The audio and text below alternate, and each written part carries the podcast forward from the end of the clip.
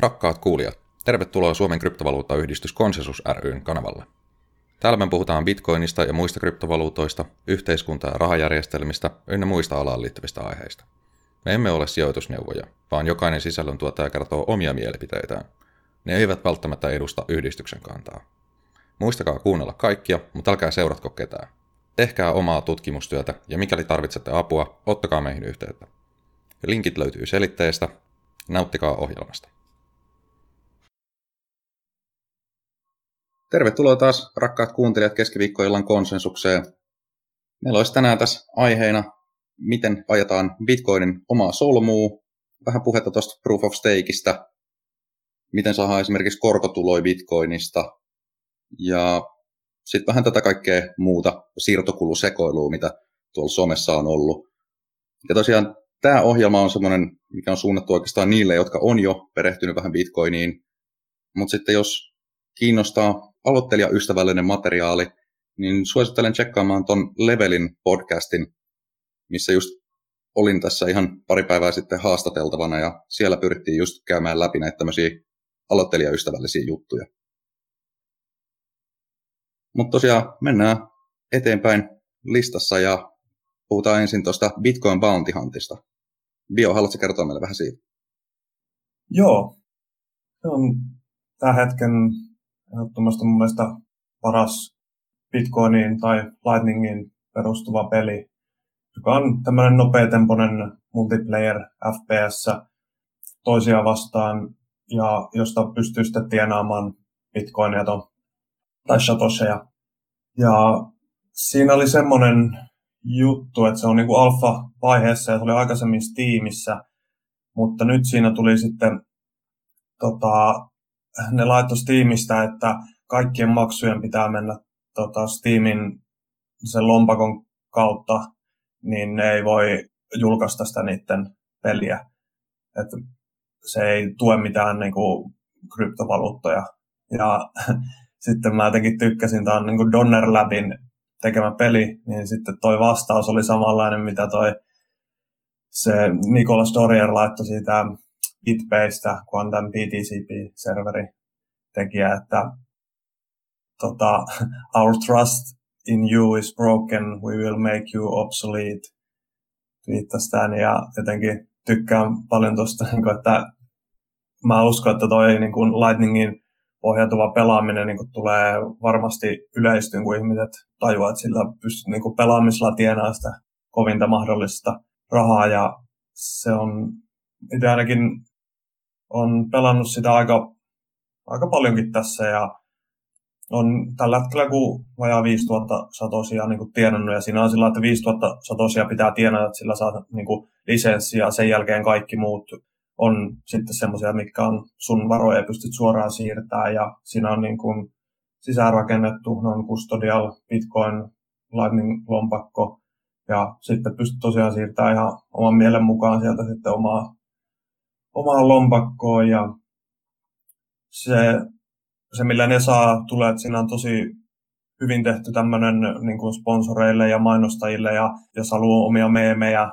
mainostaa, niin sinne kenttään pystyy niin kuin rakennuksiin laittaa vaikka jotain meemejä tai omia, oman tuotteen mainoksia, niin ne saa sitä kautta sitten pystyy tienaamaan ja jotenkin itse on kyllä tosi paljon tykännyt vaikka tosiaan alfa-vaiheessa ja on niin kuin, sopivan simppeli, mutta hyvin niin kuin, toimiva ja kaikin puolin ainakin semmoinen, että itse haluaa kyllä tukea tämmöistä meininkiä. Okei. Okay.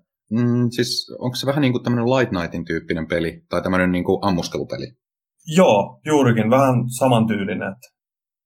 Okei, okay. kuulostaa ihan mielenkiintoiselta. Joo, sieltä Light Nightistahan on myös nyt tullut eri versioita ulos ja mun mielestä sitä nyt on myös jonkun verran hypetetty, että sitä pääsee jo pelaamaan.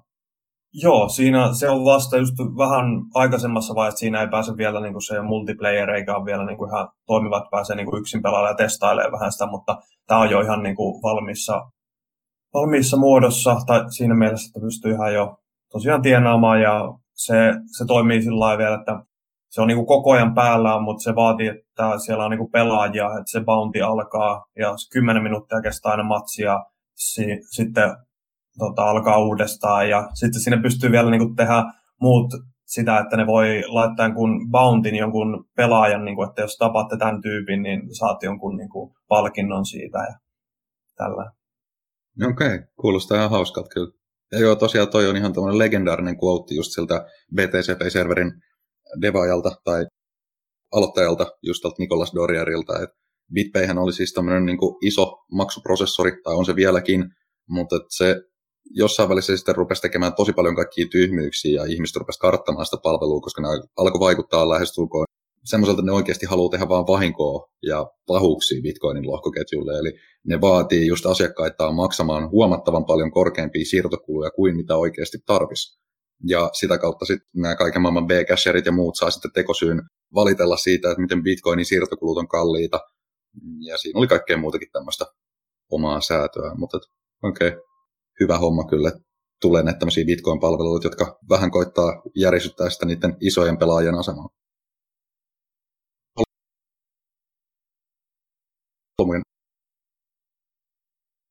Joo, eli helpoin tapa on varmaan ottaa joku vanha laite, jossa on vähintään kaksi gigaa muistia ja riittävästi tallennustilaa, että joku 500 gigaa nyt vielä riittää maks muutaman vuoden, mutta jos haluaa pidempään hyödyntää, niin vähintään tuommoinen teranen SSD olisi suositeltavaa. Ja sitten helpoimmalla varmaan pääseekö laittaa jonkun Bitcoin Koren, lompakon tai jonkun muun tuommoisen helppokäyttöisen graafisella liittymällä varustetun lompako Windows-ympäristössä, niin se on varmasti niin aloittelijalle se kaikista helpoin ratkaisu.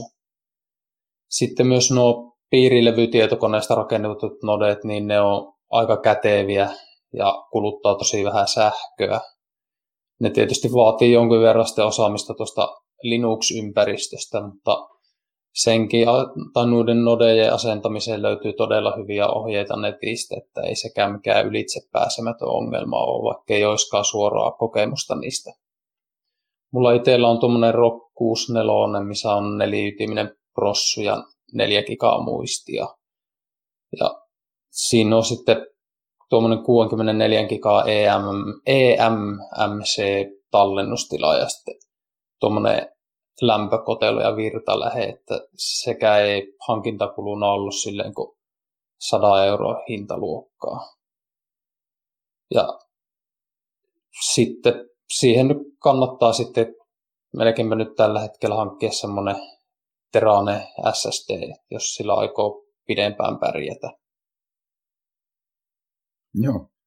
Tällä hetkellä Bitcoinin lohkoketju on suunnilleen sen 300 gigaa, mutta siihen ehdottomasti kannattaa varata sitä ylimääräistä tilaa, jotta sitten pystyy asentamaan myös kaikkea niin kuin Lightning klienttia tai Electrum-serveriä ja kaikki tämmöisiä. Ja tosiaan varautuu siihen, että Bitcoinin lohkoketju tulee kasvamaan koko ajan. itse mä kans on, tai mä ajan tällä hetkellä kolme eri nodea. Niitä on hyvinkin paljon erilaisia vaihtoehtoja ja ratkaisuja. Yksi mun mielestä, mikä on kaikkein helpoin, on ihan vaan se Wasabi Wallet. Eli sieltä löytyy mun mielestä Settings-välilehdeltä semmoinen yhdellä nappulalla pääset lataamaan tai synkkaamaan tämän Bitcoin-noden siihen itsellesi. Se ei sen kummempaa vaadi. Ja sitten on tosiaan myös tämmöinen mobiililompakkoon sopiva node kuin AB-core, mutta se on tämmöinen niin kuin brunattu. Eli todellakaan puhelimeen ei yleensä saa ihan niin paljon, tai sitä koko ketjua tallennettua, mutta siitä pystytään jättämään vaan ne viimeisimmät lohkot ja kaikki ne, mitkä on niin sulle merkityksellisiä tietoja. Mutta se on oikein hyvä homma kans. Se kumminkin verifioi kaikki ne siirrot ja kaikki lohkot, mitä lohkoketjuun on tullut, että siinä menee vaan jonkun aikaa ennen kuin se saa synkattua niin huonolla raudalla kuin just puhelimen laitteistot. Ja sitten just mitä itse ajan tai käytän pääasiassa, niin on ihan tämmöinen ostettu node, tämmöinen all-in-one combo, eli sen niminen kuin Nodul, se on vähän tyyriimpi kapistus, mutta et siinä sitten tulee kaikki just nämä lisäkilkkeet myös mukana, että Lightning-klientti, Electrum-serveri, Tor-yhteydet, kaikki tuommoiset niin ihan vaan yhdellä klikkauksella ne saa sitten ne käyntiin. Et se säästää paljon aikaa ja vaivaa, mutta siitä sitten joutuu jonkun verran pulittamaan. Ja tämmöisiä ratkaisuja on myös toisellakin firmalla, mutta nyt en saa millään sitä mieleen. Ei kyllä tuu nyt mieleen semmoinen, mutta voisin vielä täsmentää tuosta, että tuolla Nodlilla oli justiin tuo Rock 64 piirilevytietokone softaa niin hardwarena siinä aikaisemmassa versiossa ja ne on nyt päivittänyt sen tämmöisen kuin Rockby 4. Että siinä on parempi prossu ja nopeammat muistit ja sitten siinä on vielä mahdollisuus ky- kytkeä tämmöinen M.2 SSD-kovo siihen.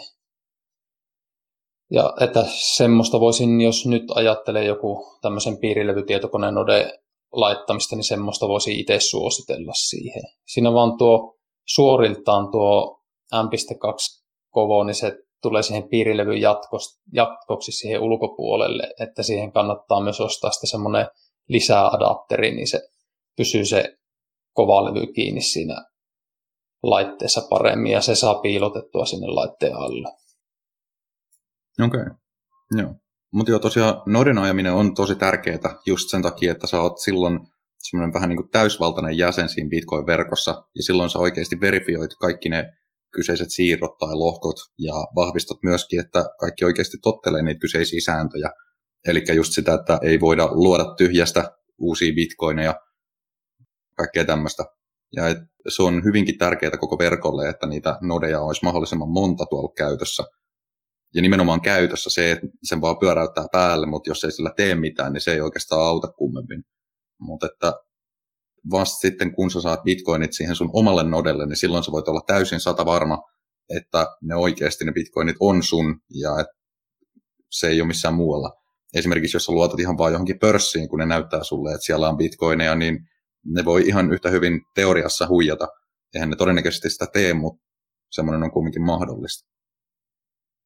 Niin ne vaihtoehdot oli, oli Nodl ja MyNode, mitkä oli niinku valmiita setuppeja. Joo, just se MyNode se olikin.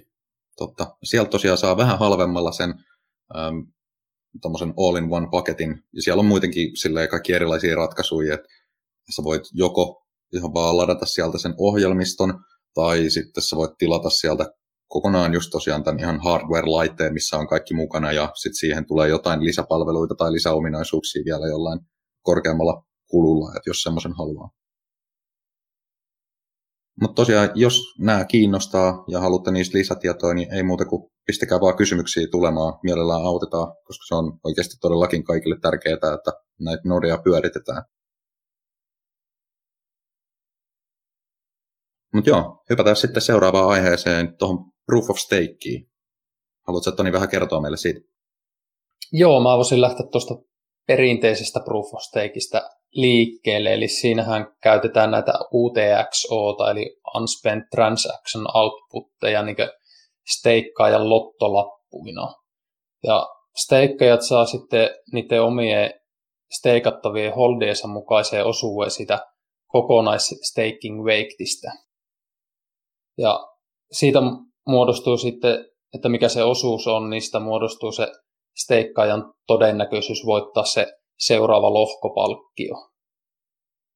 Ja näissä systeemeissä on sitten myös joku tämmöinen lohkomäärä, jonka aikana se UTX on niin maturoituu siinä, eli sen, se ei voi suoraan, kun se on steikannut, niin se ei voi uudestaan steikata, vaan sen pitää ottaa esimerkiksi joku 100 tai 500 lohkoa tai jotain semmoista, että se voi uudelleen osallistua tähän lohkolottoon. Ja alkuun tässä systeemissä oli tämmöinen mielenkiintoinen parametri kuin coin age, eli sitä niin kuin niiden koinien iästä sai myös veiktiä siihen steikkaamiseen. Ja tämähän piti antaa niin tasoitusta niille, jotka ei pysty olleen koko ajan onlineissa tai eivät sitten omista yhtä paljon koineja kuin esimerkiksi jotkut valaat, niin niitä oli tarkoitus, että hyvin pienilläkin UTX-oilla voisi saada sitten niitä lohkopalkkioita.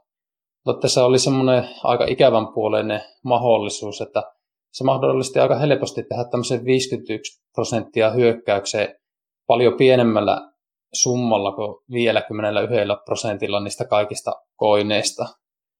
Eli tässä voisi antaa semmoisen esimerkki, että tämmöinen paha aikova henkilö, niin se voi ostaa vaikka prosentin koko valuutaa suplystä ja antaa sen kerätä jonkun aikaa sitä coinagesia, esimerkiksi vuosia. Ja sitten riittävän pitkään ajan kuluttua, niin se voi sillä yhdellä prosentilla saada tehtyä sen 51 prosentin hyökkäykseen sille, että silloin se 51 prosenttia tai enemmänkin sitä staking weightistä hallussa sillä pienelläkin koinimäärällä.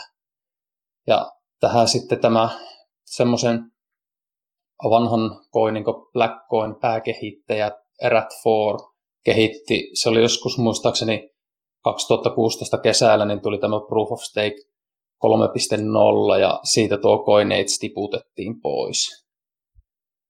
Ja siitä seurasi myös se, että valtaosa näistä muista Proof of Stake-koineista otti heti tuon päivityksen käyttöönsä. Ja tuota vanhaa versiota, niin sitä saattaa joistain unohdetuista koineista löytyä, joilla ei sitten ole kovinkaan pätevät kehittäjät. Ja näistä Proof of Stake-koineista, niin nopealla tsekkaamisella niin Qtum olisi ehkä se niin menestyksekkäin tällä hetkellä. Ja siinähän on ainakin syntyvaiheessa käytetty just tuota Blackcoinin koodia perustana sille omalle kodepaselle.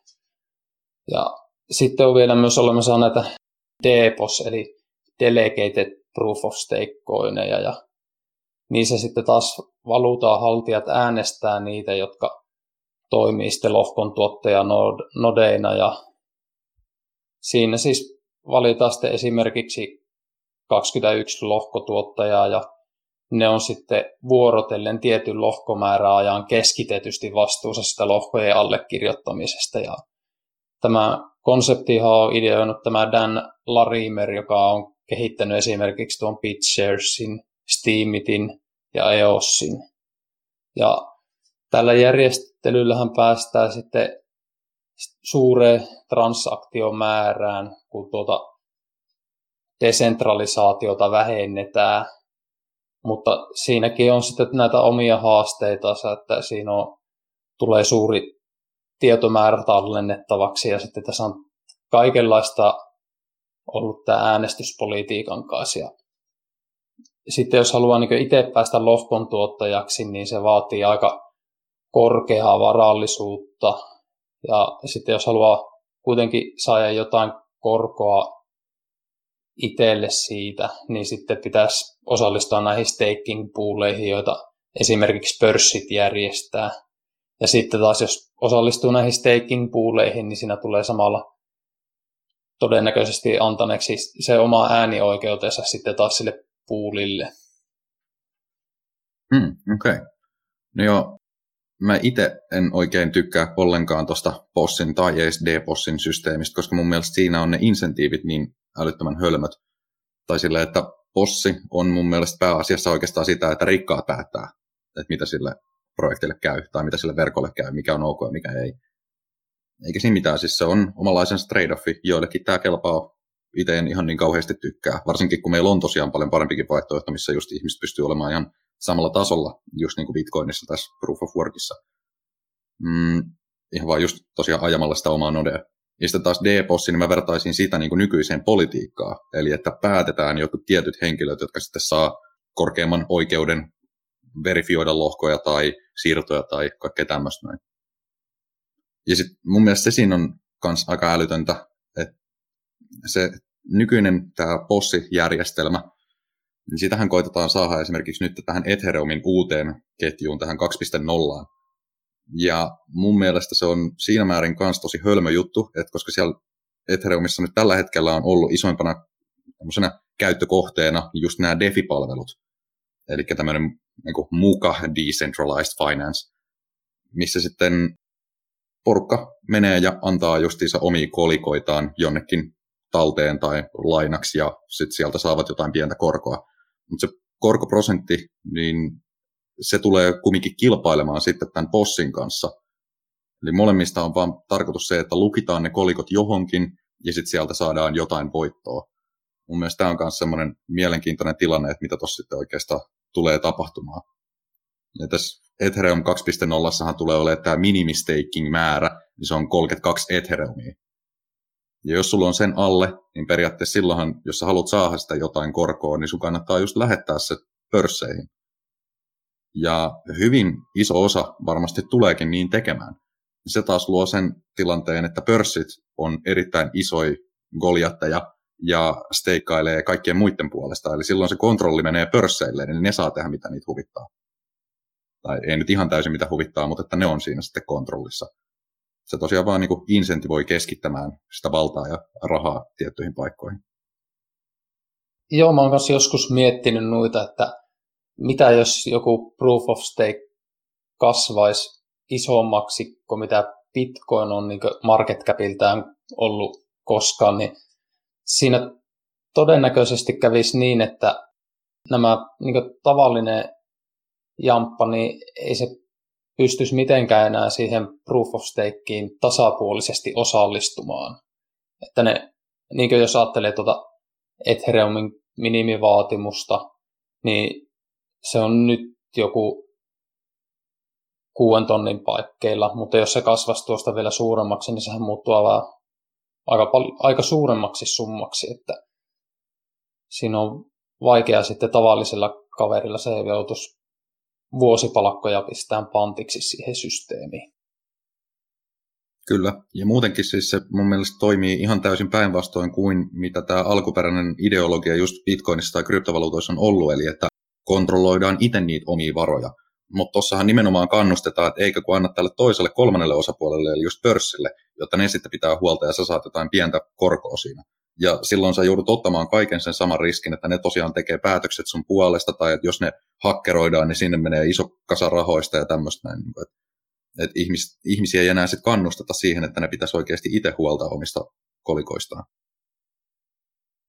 Niin ja sitten noissa, jos ajattelee ihan perinteisiä, missä ei ole mitään minimivaatimusta, niin sekin on vähän semmoinen veteen piirretty viiva, että kyllä siellä joku minimivaatimus on, mutta se tulee vaan siitä, että siinä on niin joku, jonkun summan alapuolella se todennäköisyys voittaa se lohko, niin se menee niin pieneksi, että sä siinä häviät ja voi löytyä semmoinen niinkin pieni määrä, että sillä ei koskaan tule olemaan riittävä suurta todennäköisyyttä, että sä sen saisit sen lohkopalkkio itse itsellesi.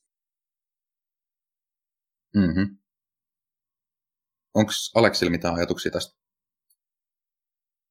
No silloin kun Ethereumissa vielä pyöriskelin, niin tämä tuntui ihan hyvältä idealta siihen nähdä, että miten paljon ongelmia siinä Proof of Workissa oli Ethereumin kanssa, niin silloin se tuntui hyvältä ratkaisulta, mutta nyt, nyt kun ajattelee tosiaan asiaa vähän tarkemmin, niin ei ehkä kannata, koska tota, tässä nimenomaan tulee nämä demokratisointikysymykset menee suoraan, suoraan siihen ytimeen, mitä Proof of Stakeissa on, että sitten päätetään rahalla se, mitä ratkaistiin ennen al- algoritmeilla ja matematiikalla, niin se on vähän huono juttu.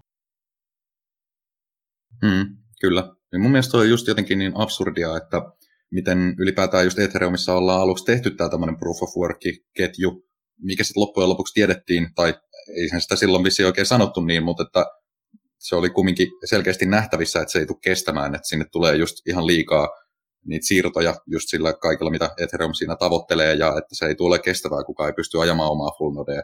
Joten siinä määrin mä ymmärrän kanssa, että siirrytään tällaiseen, vai niin kuin etitään jotain ratkaisuja, mutta mun mielestä tämä ei ole kyllä yhtään oikein sen parempi, että tästä tulee sitten kans iso kasa omia ongelmia, mutta että ei siinä mitään. Ihan mielenkiintoista nähdä, että tämmöisiä kokeiluja tehdään ja että mitä siitä sitten tulee. Mutta joo, noista korkotuloista just tosiaan puheen ollen, niin näitähän on myös erilaisia muita tapoja tienata tämmöistä pientä niin kuin vuosittaista korkoa niille omille, vaikka sitten ihan bitcoineillekin.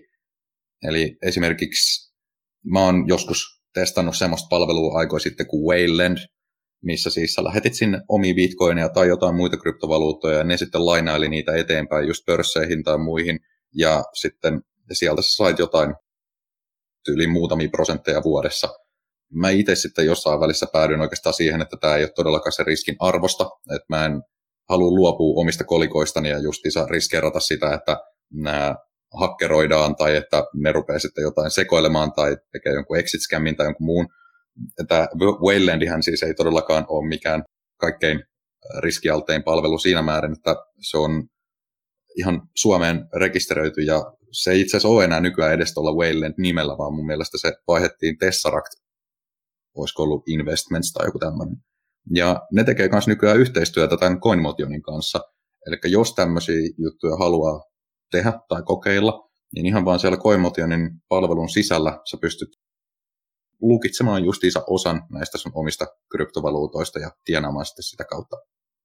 Et siinä on aina nämä omat riskinsä, mutta sitten ei ainakaan tule luotettua mihinkään ihan täysin ulkomaalaisiin palveluihin, vaan että molemmat on niin kuin Suomessa olevia firmoja.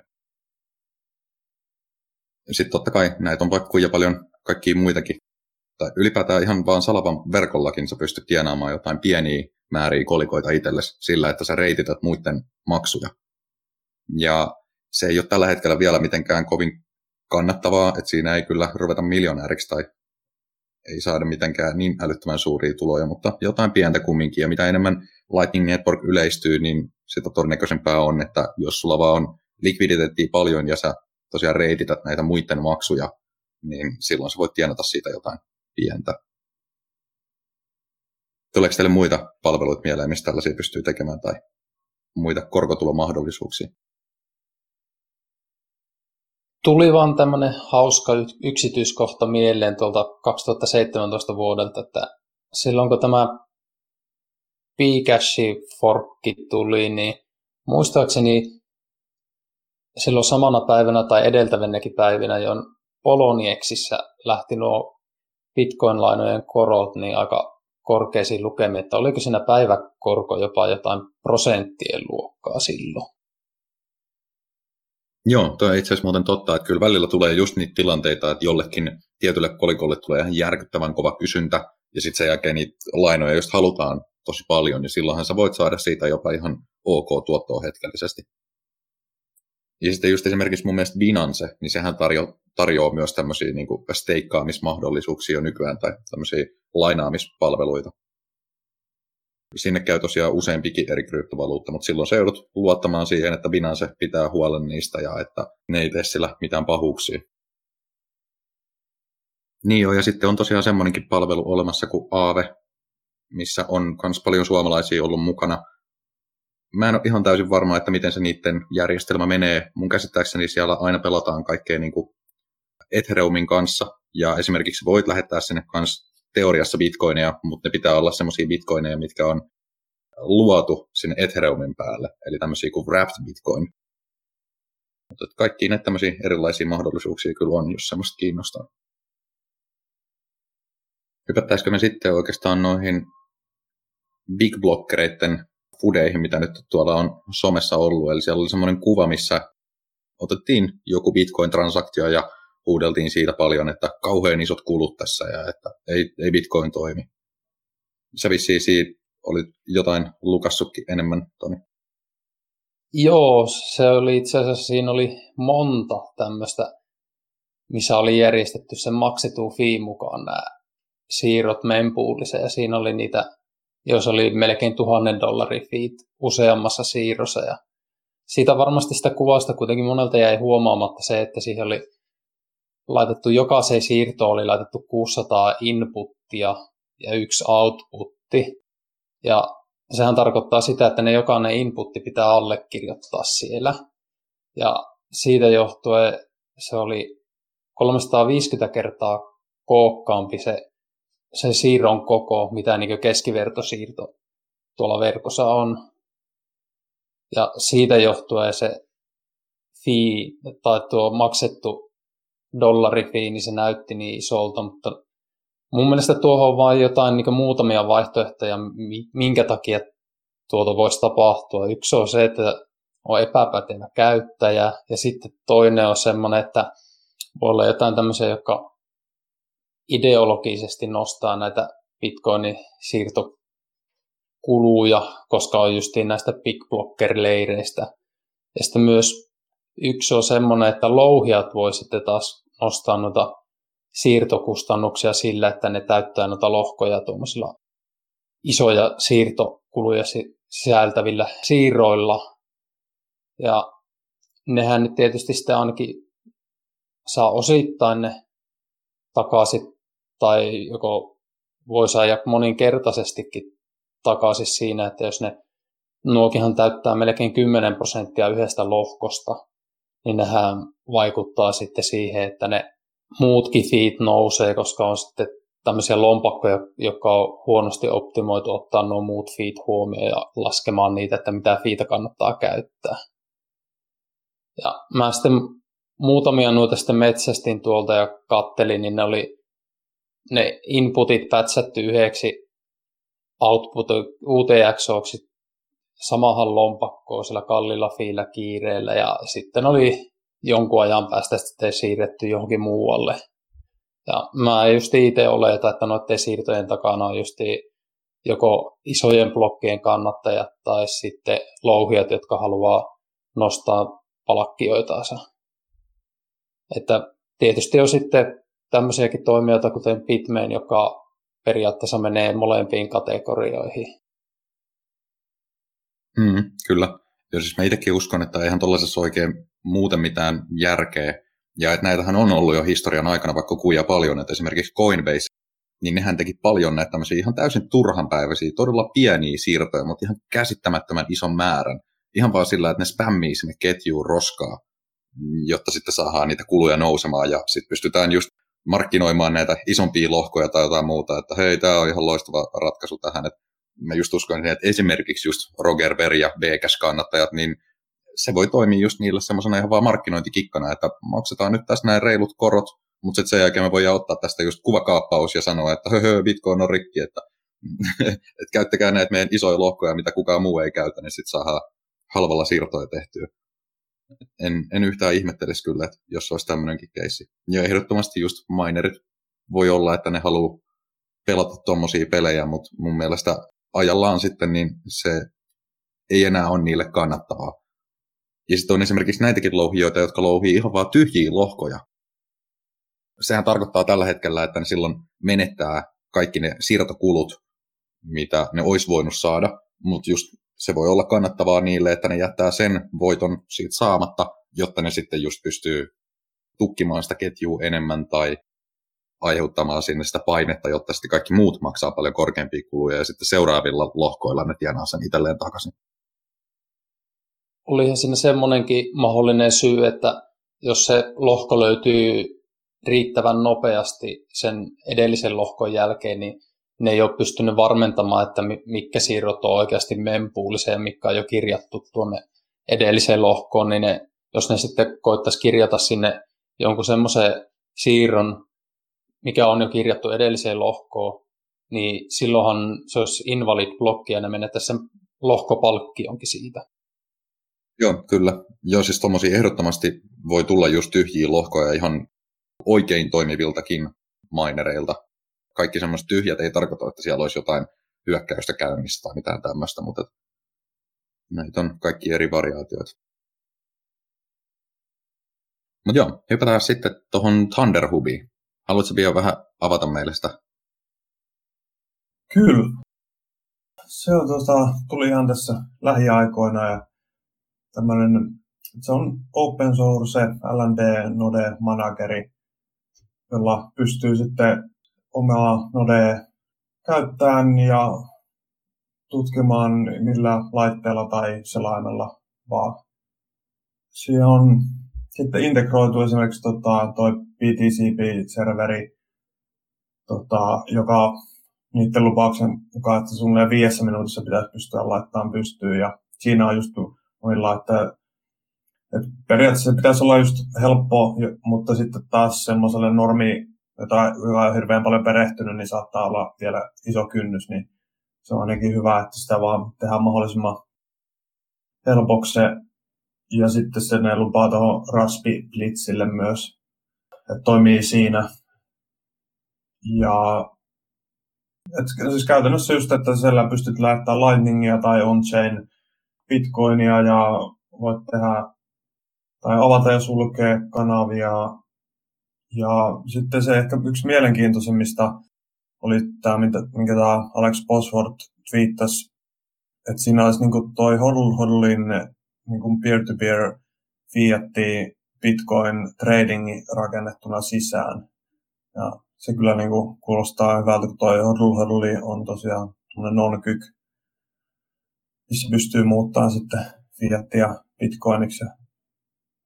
Ja sitten siinä oli tuommoinen KeySend chat-integraatio, eli pystyy sitten lähettämään ja vastaanottaa viestejä ja varmentaa niitä. Siinä on että multinode-supportti, eli pystyy montaa, montaa nodea. Ja tämä oli tällainen päällisin puolin, mitä niin kuin, että en ole vielä itse testannut, mutta vaikuttaa aika, aika lupaavalta. Joo, ihan mielenkiintoista kyllä. Alex Bosworth yleensä kun twiittaa jostain aiheesta, niin kyllä silloin on ihan mielenkiintoinen juttu, että sehän on tämä Lightning Labsin yksi kehittäjistä. Onko kukaan muu tähän perehtynyt? No miten sitten semmoinen juttu tuolla Twitterin puolella, olinkin katsonut, että tässä muutama päivä sitten niin toi J.K. Rowling, eli tämä Harry Potter-kirjojen kirjoittaja, niin se oli ruvennut kysymään nyt kanssa, että selittäkääs mulle, että mikä tämä Bitcoin oikein on. Se oli mun mielestä myös ihan mielenkiintoinen merkki siitä, että miten vähän sitten loppujen lopuksi kumminkin vielä Bitcoinista tiedetään ja miten alussa me ollaan. Et jos oot jo nyt tällä hetkellä Bitcoinissa mukana tai omistat jo niitä, niin oot siis huomattavan paljon pitemmällä kuin esimerkiksi tämmöiset isot nimet kuin tämä J.K. Rowling. Huomasiko muut tämän saman tilanteen? Joo, kyllä ainakin itse sitä seuraillut tuossa ja se oli kyllä ihan samalla viihdyttävää ja tosi mielenkiintoistakin, että sai kyllä monenlaista vastausta ja siitä eri sitten twiittejä ja siellä just tämä Elon Musk liittyi mukaan keskusteluun ja jotenkin just siinä tuli ehkä se, se niin kuin ilmi ja se semmoinen tietynlainen haaste, että mikä tuossa tilanteessa on, että se kuka ei tiedä, mitä Bitcoin on, niin, niin sitten se mielikuva, mikä sillä voi olla siitä, että tämä on vain joku tämmöinen, minkä pystyy selittämään vaihan yhdellä lauseella tyyliin, ja, mutta sitten, että se, miten näkisin, että se on niinku just samantyyppinen, että mikä joku kerro mikä internet on tai kerro mikä tietokone on. Tai, niin, niin se, sitten että kun sinne tuli tosiaan aika laaja kirjo niitä vastauksia ja sitten kun se lähti vähän niin kuin, äh, vähän laukalle se ja tuli näitä niin kuin feikki-accountteja ja sitten kun jengi luuli, että ne oli sitten sen tota, J.K. Rowlingin lähettämiä ja sitten tuli näitä shitcoinereita sinne mainostaa omia huijauksia ja mutta se just, että ehkä se pääpointti sillä, että jotenkin hienoa aikaa siinä mielessä, jos katsoo sitä siltä kantilla, että päätyy kuitenkin siihen, että niin kuin Elon Musk alkaa shilla tyyli Bitcoinia sille Chico Rowlingille ja sitten siihen liittyy nämä, itse kun mä nyt saa mieleen, mutta nämä veljekset, mikä ne oli, joku Wingle. Winklevoss. Joo, just nämä. Ja tämmöisiä kuitenkin tosi, Kela on tosi laaja seuraajakunta ja että kuitenkin se herättää sitä keskustelua ja just tämä Elon Musk, että se omistaa 0,25 bitcoinia ja sillä että se pääpointti mitä itse saa tuosta, että se sai, mitä bitcoin vaatiikin paljon tässä vaiheessa, että saa sitä niin kuin näkyvyyttä ja että ihmiset alkaa kiinnostua siitä ja sillä näkee, että millä tasolla sitten tämmöisillä, kellä niin kuin on tosi paljon joko vaurautta tai muuten laaja seuraajakunta, että miten ne niin kuin ymmärtää sitä tai ei ymmärrä ja miten ne sitten suhtautuu siihen.